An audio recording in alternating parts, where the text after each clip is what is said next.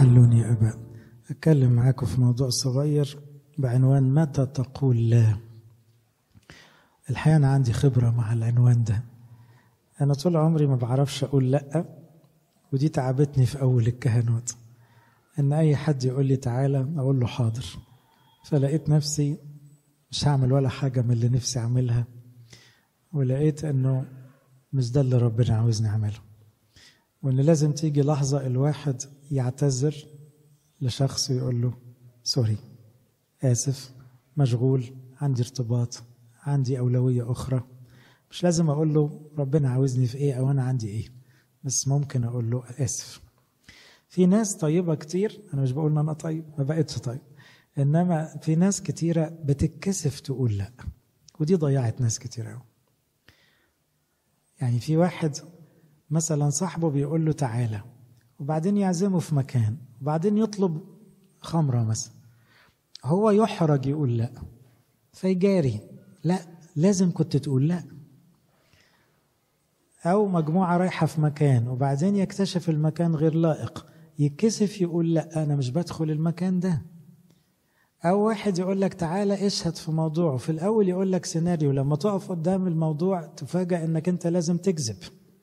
وتتكسف إنك تكذب تتكسف إنك تقول لا فتكذب. ياما ناس بسبب إنها ما بتعرفش تقول sorry sorry بمعنى لا يعني وقعت في خطايا كتير من الشخصيات بقى اللي فكرتني بالموضوع ده واحد اسمه يهوشافاط. يهوشافاط ده من حفيد حفيد داود يعني شخص من نسل داود ملك يهوذا في الوقت اللي كان فيه حاجة اسمها ملك إسرائيل. كان في يهوذا وفي إسرائيل مملكتين متصارعتين. في الوقت بتاع يهوشافاط يهوشافاط كان راجل كويس. كان بيحاول يقلد داود جده الكبير. في الوقت ده كان في أخاب. أخاب ده راجل شراني جدا ومراته دي زعيمة أوسان وأبوها كاهن أوسان ودي يعني عدوة إيليا لو تفتكروا. ده بعد إيليا المرحلة دي بعد إيليا على طول وقت إليشع في السنة الثالثة نزل يهوشافاط ملك يهوذا لملك إسرائيل. فقال ملك إسرائيل لعبيده ملك إسرائيل هو أخاب ساعتها أتعلمون أن راموت جلعاد لنا ونحن ساكتون عن أخذها من يد ملك أرام أرام سوريا. يبقى عندنا ثلاث ممالك دلوقتي أرام سوريا دمشق وعندنا إسرائيل أخاب وعندنا يهوذا يهوشافاط. حد فاهم حاجة ولا تهتم؟ شوية جغرافيا كده. دمشق والسامرة وأورشليم دول العواصم. دمشق دي بتاعت أرام والسامرة دي بتاعت مملكة إسرائيل ودي سر العداوة بين السامرة واليهودية. ويهوذا أو أورشليم تحت دي بتاعت ملك يهوذا. ففي زيارة بصوا بقى خبز أخاب. قال أنتوا عارفين ان إحنا المنطقة اللي بيننا وبين سوريا دي راموت جلعاد دي؟ دي المفروض حقنا إحنا. هو عاوز يجيب رجل ملك يهوذا عشان يحارب معاه. عشان ما يدخلش الحرب لوحده. فطبعا كده إيه يعني استفاد. فقال وقال ليهوشافاط أتذهب معي للحرب إلى راموت جلعاد؟ فقال يهوشافاط لملك إسرائيل مثلي مثلك. أصل يهوشافاط ده غلبان. اللي تقول عليه اللي تعمله نعمله. كشعبك شعبي كشعبك خيلي كخيلك. الخيل اللي هم الدبابات ساعتها. الخيل بمثابة يعني حاجة قوية في الجيش ثم قال يهوشافاط لملك إسرائيل أسأل اليوم عن كلام الرب. بصوا بقى هنا في غلطة ليهوشافاط. إنه قال له معاك معاك معاك. وبعدين رجع قال له طب ينفع نسأل ربنا؟ بعد ما قال له إيه أنا معاك. فطبعا ما عرفش يتراجع مع إن ربنا ما قالوش ادخل الحرب دي. واللي يخليكم تفهموا القصة إنه حصل نسب بين الاثنين مصيبة يهوشافاط إن جوز ابنه لبنت اخاب فيقول كان ليهوشافاط غنى وكرامة. كان ربنا هيباركه جدا لأنه ماشي زي داوود. إنما وقع في غلطة فظيعة انه صاهر اخاب إدى ابنه لبنت اخاب طبعا بنت اخاب دي وثنية تعتبر. يعني بنت اخاب دي ما تعبد أوثان زي مامتها إن يهوشافاط بيعبد ربنا. فهنا دي كانت أول غلطة. فطبعا بسبب علاقه المصاهرة دي بقى صعب عليه يقول لأ. هل دي طيبة أم سذاجة؟ دي مش طيبة يا أحبائي.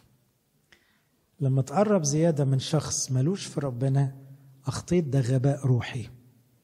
ده سذاجة. دي ده أنت بتعيد سيناريو حواء والحية تاني حواء ما كانتش طيبة كانت ساذجة ما كانتش حكيمة الطيبة ممكن يبقى معاها حكمة فتبقى شبه المسيح السذاجة لا فهنا يهوشافاط اتدبس فمعركة مش بتاعته ولا له غرض فيها ولا له مصلحة فيها. تدخل عساكرك ليه وتشبكهم ليها. وهنا تلاحظوا ما فيش منفعة. يعني قبل ما تدي كلمة لأي شخص وتوعد بأي وعد اسأل ده يفيدك روحيا؟ ده يأثر على خلاص نفسك سلبا أو إيجابا؟ ولا الشخص اللي قدامك ده يعني بياخد مصلحته بس ولو مصلحته بس ما تأذكش وماله ما انت خدوم وخادم. لكن لو مصلحته تضيعك روحيا لازم تقول لا. حصل إيه بقى؟ لما دخلوا المعركة بعدها بشوية في الوقت ده كان ربنا غضبان خلاص على أخاب جدا لأن أخاب كان افترى وخد حقه تمام. فراحوا سألوا يهوشافاط أصر وقال إيه طلع جدع شوية قال عاوز أسمع صوت ربنا. فقالوا له في واحد اسمه النبي ميخا ميخا ده من تلاميذ إيليا. فجابوا ميخا النبي. طبعا أخاب على طول جاب أنبياء كذبة فريق بقى من الأنبياء اللي بيقولوا له إيه؟ أدخل الحرب هتغلب طبعا. وربنا بيقول فطبعا يشوشروا عليه. فميخا قال له أنا أقول لك ربنا بيقول إيه؟ الأرواح الشياطين وقفوا قدام ربنا وقالوا له إحنا سيبنا نخدع أخاب. هندخل في الأنبياء الكذبة ونخليهم يوعدوا أن الحرب هتنجح. فليقول الآن هو إذا قد جعل الرب روح كذب في أفواه جميع أنبيائك هؤلاء الرب تكلم عليك بشر. تقدم صدقية ابن كنعانة ده واحد من الأنبياء الكذب وضرب ميخا وقال له من أين عبر روح الرب مني ليكلمك؟ ما اتهمه بالكذب. فيعني خدها على كرامته كده على الوحش ده اللي اسمه صدقية. وميخا اللي هو النبي الحقيقي اللي بيقول هتموت يا أخاف في الحرب دي ويهوشافاط ما كانش المفروض تدخل ما تدخلش. إنما الأنبياء الكذبة كان صوتهم أعلى وضربوا ميخا فقال ميخا سترى في ذلك اليوم الذي تدخل فيه من مخدع إلى مخدع لتختبئ. فقال ملك إسرائيل بصوا بقى يعمل إيه؟ عشان يهوشافاط ما يتأثرش بميخا لأن يهوشافاط بيحب ميخا ده. بتاع ربنا ده تلميذ إيليا. فقال له خدوه خدوه اسجنوه ابعدوه عننا دلوقتي. ردوه إلى أمون وإلى يؤاش وضعوا هذا في السجن واطعموه خبز الضيق وماء الضيق حتى آتي بسلام. طبعا ما رجعش. حد فاهم حاجة ولا القصة؟ كان لازم أحكيها بالتفصيل. أقولها تاني لألا حد يكون تاه في ملكين. واحد اسمه يهوشافاط كويس. واحد اسمه أخاب وحش. أخاب بيستغل يهوشافاط لأن يهوشافاط طيب. فقال له تعالى ندخل حرب. يهوشافاط ما استأذنش من ربنا. ما كانتش عادته يدخل أي حرب إلا لما يسلق ربنا عاوز ندخل ولا لأ؟ وبعدين لما ابتدوا يدخلوا المعركة يهوشافاط فاق. فقال عاوز أسأل ربنا. فجابوا واحد اسمه ميخا ده بتاع ربنا. فميخا قال طبعا الحرب دي ربنا مش مباركها وأخاب هيموت. فأخاب على طول جاب أنبياء كذبة يوعدوه بالعكس. والأنبياء الكذبة ضربوا ميخا وأخاب سجنه. عشان يهوشافاط ما يتأثرش بالرأي الصح. خلي بالكم ده بيحصل معانا ساعات. حاجة شبه كده مش في طبعا مش في حرب يعني. هنا كان يهوشافاط لازم يعمل إيه؟ بصراحة كده كان المفروض يهوشافاط يتراجع. دلوقتي بيتضرب قدامه رجل الله. وبتقال له بصريح العبارة في روح كذب داخلة في الناس دول. وانت يا هوشافاط اللي طلبت تسمع صوت ربنا والراجل بيقول لك لا غلط. هنا بسبب انه عامل حساب زيادة لأخاب عامل خاطر زيادة لصهره. هنا نقطة الضعف. ما بيعرفش يقول إيه لا. فهمتوا المشكلة؟ في واحد من من غلبه يعني غلبان ما بيعرفش يقول لا. طب ليه؟ على فكرة يهوشافاط ده كان مليان فضائل كان بيصلي كويس شال مذابح الأوثان من البلد كلها وكان بيعبد الله بقلب كويس بس عيبه الكبير إنه ضعيف قدام الناس. ما بيعرفش يقول لا. دخلوا المعركة فقال ملك إسرائيل بصوا بقى خبث أخاب وغشم يهوشافاط ملك إسرائيل يقول لي يهوشافاط يقول له إيه طبعا هم لبسهم الملوكي بيبان. فطبعا كل الأعداء بينشنوا أساسا على الملوك لأن لو الملك مات على طول الحتة النفسية بتاعة الشعب الجيش بتقع.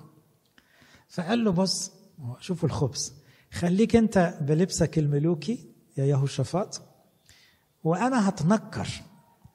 مش الغشيم يفهم يعني إيه عشان ينشنوا عليك أنت. هي كده معناها ببساطة. إنما يهوشافاط بمنتهى السذاجة okay okay. أنت بت... يعني يعني من الأول الراجل بيشتغلك وبيضحك عليك ومدخلك حرب مش بتاعتك والنبي ميخا قال كلام وما سمعتش الكلام والحكاية واضحة وصريحة. وبقى بيقول لك أنا هتنكر وأنت خليك. إني أتنكر وأدخل الحرب. أما أنت فالبس ثيابك وتنكر ملك إسرائيل ودخل الحرب. طبعا ربنا مش هيغلب يعني. يطلع سهم طايش خلي بالكم بقى أنا مش جايب النص. يضرب قلب أخاب ويموته ويهوشافاط بس يتجرح ربنا يسيبه يتجرح عشان يفوق لنفسه ويتعلم الدرس. دارت الأيام طلع واحد مطرح أخاب اسمه أخازيا. معلش هدوا أعصابكم أنا عارف الأسماء بتضايقكم. معلش. أخازيا ابن أخاب طالع لأبوه. هيشتغل برضه على يهوشافاط الغلبان. إنما أخيرا يهوشافاط استنصح. عمل يهوشافاط سفن لكي تذهب إلى اوفير لأجل الذهب كان ربنا فتح عليه لكن السفن كلها اتكسرت لأن السكة دي كانت فيها خطر. وقال أخزيا بن أخاب ليهوشافاط ليذهب عبيدي مع عبيدك في السفن. أخيرا يهوشافاط قال إيه؟ قال لا. فلم يشاء يهوشافاط. يبقى اتعلم مرة الدرس إنه قال له لا sorry معلش. خلي حاجتي في حالي وحاجتك في حالك. زي اللي ابتدى إيه يفكر صح. يا ترى هو عرف يرفض أخازيا لأن أخازيا صغير؟ في واحد ما يعرفش يقول لأ للكبير بس يعرف يقول لأ للصغير للي أقل منه. أخازيا أصغر من يهوشافاط أنا بتكلم في حتة نفسية. ساعات لما يطلب منك حد كبير طلب تتكسف تقول لأ. حد قدك أو أقل يعني تقدر تتكلم بصراحة شوية وتقول له معلش وتعتذر. بص لا ما تعرفش كبير وصغير. لازم تبقى شخصيتك قوية وتعرف تعتذر وتقول لا أيا كان سنه أيا كان مركزه طالما ضميرك الروحي. مش موافق. دارت الأيام لسه مع أخازيا ويهوشافاط وبعدين أخازيا راح ليهوشافاط يقول له عصى علي ملك مؤاب هل تذهب معي إلى مؤاب للحرب ووقع نفس الوقع تاني؟ ارحمنا يا هوشافاط قال له أصعد مثلي مثلك شعبي كشعبك خيلي كخيلك وهنعيد المأساة تاني. ببقى نفسي أقول لي يا هوشافاط هو أنت جدع ما بتفهمش؟ إحنا هنعيده تاني؟ ما أنت اتجرحت وكنت هتموت آخر مرة ما ابوه كان بيستغفلك ويقول لك أنا هتنكر وأنت ادخل. وفهمت القصة. واخزيا بيعمل نفس الشغلة ما تقول لا. ما أنت ما حدش ماسك لك زلة يعني من حقك تقول لا. أنت وبعدين ابتدوا يدخلوا الحرب وربنا اتدخل بعد كده. وتكررت المأساة. وبرضه يهوشافاط لحق متأخر. ساعتها بقى كان أليشع. فيقول هو ما فيش هنا نبي نسأله؟ زي المرة اللي فاتت فاكرين؟ بس قبلها مثلا ب 15 سنة. جه ميخا وخد له علقة وكده. ساعتها كان أليشع قاعد. فأليشع بقى ده ده كبير المنطقة. فأليشع خبط خبط ناشف. قال أنا لا يمكن كنت قابل الملك ده اخازيا إلا عشان خاطرك يا يهوشافاط. عشان أنت ليك في ربنا. فهنا أليشع كان طبعا جريء وده يوريكم فرق الشخص. فأول ما دخلوا على أليشع هم راحوا له بقى أليشع ده حاجة ليه كرامة. قال له اذهب إلى أنبياء أبيك وأنبياء أمك اللي هم إيزابل وأخاب أنت جاي لنا؟ فقال له ملك إسرائيل لا ربنا مش عارف إيه. فقال له أليشع حي هو رب الجنود الذي أنا واقف أمامه لولا أني رافع وجهي يهوشافاط لما كنت أنظر إليك ولا أراك. يعني أنا لولا بس إن أنا بكرم الراجل ده أنا ما كنتش عبرك بص بقى الفرق. مع إن ده مش ملك ده مجرد نبي وما عندوش عساكر بس ما بيخافش. ده حقاني. جريء زي ايليا أبوه. ايليا كان بيقف لأخاب يخاب ياكله في الكلام يقول له أنت مكدر إسرائيل؟ قال له أنا؟ بل أنت وبيت أبيك. عادي كده. طبعا مش بيشتم لا مؤاخذة لا. يعني هو هو يقصد أبوك هو اللي علم الناس الوثنية يعني. بس هو في منتهى الجرأة ما بيخافش بيعرف يقول لا. أنا عاوز أدخل بقى في تطبيقات. في شخصيات تميل للتبعية عموما. منهم أحيانا يكونوا قديسين. يعني سمعان بطرس في آخر إصحاح من إنجيل يوحنا. فجأة قال لتلاميذه إيه؟ أنا رايح أصطاد. زي إيه؟ نوبة زهق كده. ما المسيح مش بيظهر كل يوم. طب ما هم صاروا صيادين ناس. ومنتظرين ياخدوا الروح القدس. وفكرة الصيد تاني دي معناها مش مناسبة خالص يعني. أنتوا رسل المسيح وتأكدتوا من القيامة. خلي بالكم ده بعد تقريبا أسبوعين من القيامة. فهم فرحانين وخلاص مطمنين والمسيح قام وتوما شاف المسيح قبلها وكله تمام. إنما فوجئنا إنه طلعوا حوالي ستة وراه من الرسل. نطلع معاك نصطاد. فجالهم المسيح الفجر زي نظام قفشتكم. بتعملوا إيه؟ سبعة من التلاميذ طالعين يصطادوا طول الليل لكن إيه ما زعلهمش ما كسفهمش. بس هو الموقف كان محرج. ليه؟ هو دي شغلتكم؟ أنتوا مش بتخرجوا شياطين وبتشفوا مرضى وأنا قايل لكم يلا هنطلع للعالم كله؟ وكان عامل لهم سمك مشوي عشان إحراج كده يعني. يعني لو كان نفسكم في سمك نجيب لكم سمك. بس ما كانتش مستاهلة نقعد طول الليل بدل ما نصلي أو نخدم نطلع نصطاد سمك تاني.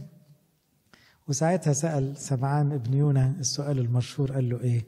أتحبني؟ شخصية تاني تخوف شخصيات عظيمة خلي بالكم. يعني دول قديسين كبار. هارون. هارون أختير ليكون رئيس كهنة العهد القديم. فيش أعظم من كده. هارون كان ماسك العصاية بتاعت موسى كان بيعمل بيها الضربات. هارون شاف المسيح بعينيه هو وسبعين شيخ. عزمهم موسى على الجبل فوق اتفرجوا على المسيح في مجده. وبعدين فوجئنا إن هارون ده في نقطة ضعف فظيعة إنه في وقت ما بيعرفش يقول لأ. أول ما موسى غاب الشعب ألح وقالوا له اصنع لنا آلهة تسير أمامنا. هذا موسى الراجل اللي طلعنا ده مش عارفين حصل له إيه. فوجئنا إن هارون بمنتهى البساطة بيقول خلاص وماله هاتوا الذهب بتاعكم وأعمل لكم الإله اللي على مزاجكم. عشان كده لما نزل موسى النبي يقول حمى غضبه على هارون. وقال له عمل فيك إيه الشعب ده عشان تعمل فيه كده؟ وبعدين في سفر التثنية ما اتقالتش في الخروج اتقالت في التثنية إن ربنا كان ناوي يغضب على هارون. لولا شفاعة موسى. لكن ربنا زعل من هارون جدا في الوقت ده. فموسى شفع فيه. بس أنا ببص هنا لنقطة يا هارون ما تقول لا ما أنت رئيس كهنة أنت رئيس الشعب أنت بديل موسى والناس هتكش لو قلت لا. بس هو ما بيقدرش يقول لا بالذات لما يبقى في صوت عالي لما يبقى في إلحاح. سليمان طبعا من أشهر الشخصيات مع أنه ده حكيم زمانه يعني إنما ما عرفش يقول لأ للستات. مصيبة سليمان أنه ما عرفش يقول لأ لنفسه شهواته وما عرفش طبعا يقول لأ لزوجاته وأملنا قلبه عن أدم أختم وأقول هو ليه الواحد مش بيقول لأ في الوقت المناسب؟ ساعات بسمع كلمة بتغيظني لأن أنا كنت بعملها فبتوجعني. ألاقي واحد يقول خفت يزعل. خفت يزعل. حسبه من الكلمة دي. هي خفت يزعل معناها إيه؟ ربنا يزعل مش مهم. بس فلان يزعل. لا. الحقيقة أنت قلبت الموازين. فلان يزعل لا مؤاخذة يتفلق لكن ربنا ما تسيبوش يزعل. فلان ملوش حكم عليك. أنت ليه بتعمل له حساب زيادة؟ أنتوا بتعملوا أحيانا حساب للناس بزيادة. لا ما تخافش. لأن في واحد بيلعبك اللعبة دي. لو ما مشيتش ورايا هزعل. هو عارف إن هزعل دي تخليك ما تنامش. فيلعبك بقى. وبيسموه في علم النفس passive aggression عنف سلبي يعني عنف شكله بريء هزعل. بس هو بيلعب ضميرك انت حساس اصلك. فكلمة هزعل دي تقعد تروح تقعد تلوم روحك بقى وزعلته فترجع تقول له خلاص اللي يريحك. طب ده بيلعبك. لا سيبه يزعل شوية ما حصلش حاجة. لازم تبقى أقوى من كده لازم ضميرك اللي يحكمك. غرضك هو اللي يحكمك مش مزاج الناس مأساتنا إن إحنا كتير بنخاف من زعل الناس وما بنخافش من زعل ربنا أو يبقى عندي في حاجة اسمها ما عنديش سبب مقنع للرفض بيقولوا يلا طب يلا يلا أنت عاوز تعمل إيه بالظبط؟ هو أنت محدد هدفك؟ أنت مرتب أولوياتك؟ هو أنت عاوز تعمل إيه مش عارف طب ما طبيعي بدل أنت مش عارف عاوز تعمل إيه يبقى أي حاجة هتمشي فيها. اللي ما عندوش هدف واضح بيجاري الناس. ما بيقولش لأ لحد. معاكم معاكم عليكم عليكم. إنما طبيعي الشخص الروحاني اللي شايف السماء بيعرف يقول لأ. وبأدب شديد وباتضاع زي ما هنشوف دلوقتي. في واحد عنده كله كويس. في نوع من البشر كده. كله حلو. نخدم آه نخدم حلو. ماشي. نسرق ومال نسرق كده يعني. مفيش مشاكل. في ناس كده تحس إنها ملهاش لون خالص. ساعات كمان تبقى في مصلحة شخصية. يعني أنت مش بتقول لأ مش لأنك ضعيف. لأنه اللي بيتقال ده له هوى عندك. زي أخي توفل. أخي توفل كان المستشار العسكري لداود راجل قريب جدا ليه. وداود بيثق فيه. وراجل مشورته ما بتنزلش الأرض. إنما أول ما ابشالوم عمل الثورة أخي توفل ما فكرش أنا معاك يا ابشالوم يا أخي اختشي يا أخي. عشرين سنة الراجل عاملك مستشار عسكري ليك مركز مهم في الدولة. كده؟ عادي. أصل هو عاوز يفضل مستشار عسكري ده اللي يهم إنما هيطلع مع داود يتبهدل مش عارفين هن هنكمل ولا مش هنكمل. فتلاحظوا أخي توفل باع داود علط من أول لحظة. ما قالش لا لأبشالوم ليه؟ عشان له غرض. إنما بقية الفريق حشاي الأركي بقى ورجالة داود لا في نوع من الولاء والإخلاص ولا مش هنشارك أبشالوم الثورة طبعا إحنا بنحب داود وداود اللي اختاره ربنا. الخطورة من إنك ما تقولش لا هي الانقياد. الشخص المنقاد لا يصلح ابدا أن يكون خادم للمسيح. المسيحي قائد لا ينقاد. المسيحي يعرف الناس تمشي وراه ما يمشيش ورا الناس. عشان كده تعبيرات جميلة في أمثال ستة يقول يا ابني إن ضمنت صاحبك إن صفقت كفك لغريب إن علقت في كلام فمك إن أخذت في كلام فيك افعل هذا يا ابني ونجي نفسك. يعني تراجع لو اديت كلمة غلط لو عملت شيك هاند مع شخص غلط اسحب إيدك اسحب كلمتك. اهرب لحياتك. يا ريتك يا يهوشافاط كنت خلعت من نص الحرب. بس ما تكملش سكة غلط. فهنا بيقول إيه؟ لا تعطي عينك نوما يعني اهرب وما تكملش الغلط. آه متى تقول لا بالرغم من المحبة انت بتحب الشخص. خلي بالكم الناس بتخلط. لو مش لو بتحبني هتسمع كلامي. لا بحبك بس مش لازم أسمع كلامك. بحبك مش لازم أمشي وراك بحبك بس أنا مختلف معاك في الرأي. في ناس كتيرة قوي بتحبني ترضيني. لا مش هرضيك على حساب مبادئي. فهنا لازم تبقى واضح مع نفسك أنت مبادئك إيه. قول لا إذا كان في كسر صريح للوصية. ما ينفعش تبقى وصية ربنا بتقول حاجة والتاني بيطلب حاجة بتكسر وصية ربنا وتقول حتى طب نشوف لا مش هنشوف. سوري. تتقال صريحة كده. أنا مش بعمل كده. أنا مش موافق. أنا مش بجاري في الكلام ده. في شخص يزعل تاني بنقول قولها بأدب وده حقك. لو زعل بعد كده مشكلته. ما تلومش ضميرك لو سمحت. ما تسيبوش يلعبك لعبة الذنب. اللي بيها يخليك تخضع ليه. قول لأ لو في أذية الناس يعني في شخص بيقول لك يلا ما كذا. طب اللي بيقول ده في أذى لطرف آخر. إزاي تجاريه إزاي تقوله ماله؟ لا مش ماله طبعا. كان لازم في اللحظة دي تقول لا زي يهوشافاط في أذى لجيشه ومفيش مصلحة.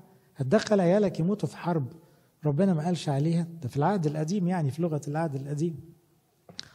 كمان قول لا إذا كان في مضيعة للوقت دون جدوى. مش كل شخص يقول لك تعالى معايا يقول له روح انت مش عندك الوقت ده ثمين؟ مش عندك برنامج روحي؟ مش عندك تحضير لخدمة؟ مش عندك خلوة؟ مش عندك صلاة؟ ليه يلا؟ لا مش دايما يلا لأن الوقت كمان مقصر. قول لأ بمحبة إذا كان في أولويات أخرى. ممكن تعتذر لأن أنت عندك برنامجك. عندك أولويات أخرى بتخليك تقول لأ. طبعا أجمل لا هي اللي تطلع محمولة على روح الصلاة يعني إيه بتصلي وبتبقى عارف ربنا عاوز إيه. خليك بقى هنا إيليا واليشع بقى دول ناس بيسمعوا صوت ربنا. فدول اللا بتطلع قاطعة صريحة واضحة. ليه؟ هم جايدد بربنا.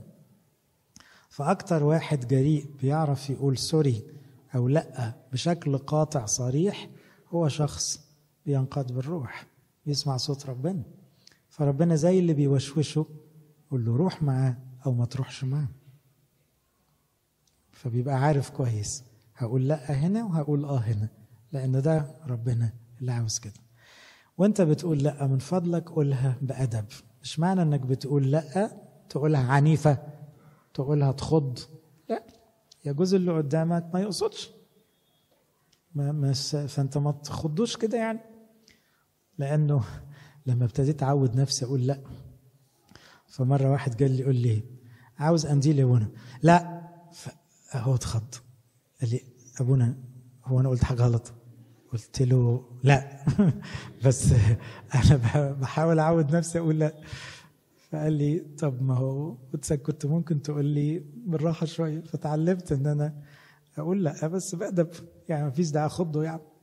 فممكن تقول لا يعني سوري أنا مشغول أو اتملى برنامجي أو مش هينفع أو من فضلك شوف حد من الآباء التانيين. ممكن أقولها بطريقة ألطف لكن مش لازم اخضه أو أزعجه لأن هو ما كانش له غرض وحش بس أنا عندي أولويات تاني ما حصلش حاجة. لما تقول لا أقولها باعتذار وتفسير. لأنه في دالة برضه أنا مش بفترض إن الناس وحشة مش بحط الناس اخاب على فكرة. أنا بحط إن في حواليك أصدقاء وزملاء وخدام وأهله. لو هتقول لأ قولها بنضج قولها بعقل قولها كمان بتفسير. أصلي أنا غصب عني الفترة دي مشغول بكذا. أو هكون مسافر أو اديت كلمة لحد تاني فمش هقدر. لما بدي تفسير مفروض اللي قدامي يعذرني. لو ما عذرنيش يبقى العيب عنده. لكن هنا منطقي إنه يقول لي لأ ما حصلش حاجة. أو لا فلان. لما تقول اللي أقولها بمواجهة هادية واضحه لو بقى هو بيطلب طلب مش مظبوط قول له معلش أنا مش موافق على طلبك لأنه أنا بحس اللي أنت بتقوله ما يرضيش ربنا أو قولها بأي طريقة فيها مواجهة. من حقك تقول للشخص أنت مش شايف اللي أنت بتطلبه ده يدخلنا تحت خطية كذب أو إدانة أو نميمة أو شهادة زور؟ هنا المواجهة بس بأدب برضه. لكن من حق الناس عليك إنها تعرف الصح والغلط. ممكن تقول اللأ بعد فترة تفكير يعني ممكن تقول طب ممكن أفكر؟ لو أنت متردد تصلي وتهدى ترجع تقول سوري مش هينفع وقول بعد كده العذر. ممكن تكون مصحوبة ببدائل أو تعويضات. يعني إيه؟ أنا آسف مش هينفع لكن أوعدك أعمل كذا. يبقى أنت بتأكد إن في حب وفي دالة لكن الطلب ده في ذاته في الوقت ده مش هينفع. فاهمين إزاي؟ زي قاعدة من سألك فأعطيه. طب اللي بياخد الفلوس ده مدمن تديله فلوس؟ لا. لكن تديله اهتمام تقول له ينفع أساعدك تطلع من اللي أنت فيه؟ طب أروح معاك للدكتور؟ طب خد ده اسمعه يمكن يساعدك. يبقى أنا بديله بس مش بديله فلوس. يبقى أنا قلت لأ للطلب الغلط لكن أنا ما قلتش لأ ابسوليوت يعني. أنا مستعد أخدمه أو أحبه بطريقة تانية. خلونا نراجع متى نقول لأ وكيف نقول لأ. نحتاج إن إحنا نراجعها تأكدوا إن إحنا بنغلط كتير وبنقول ساعات لأ للصح وحاضر للغلط. بينما لو إحنا منقادين بالروح هنقول حاضر للصح ولأ للغلط لإلهنا كل مجد وكرم.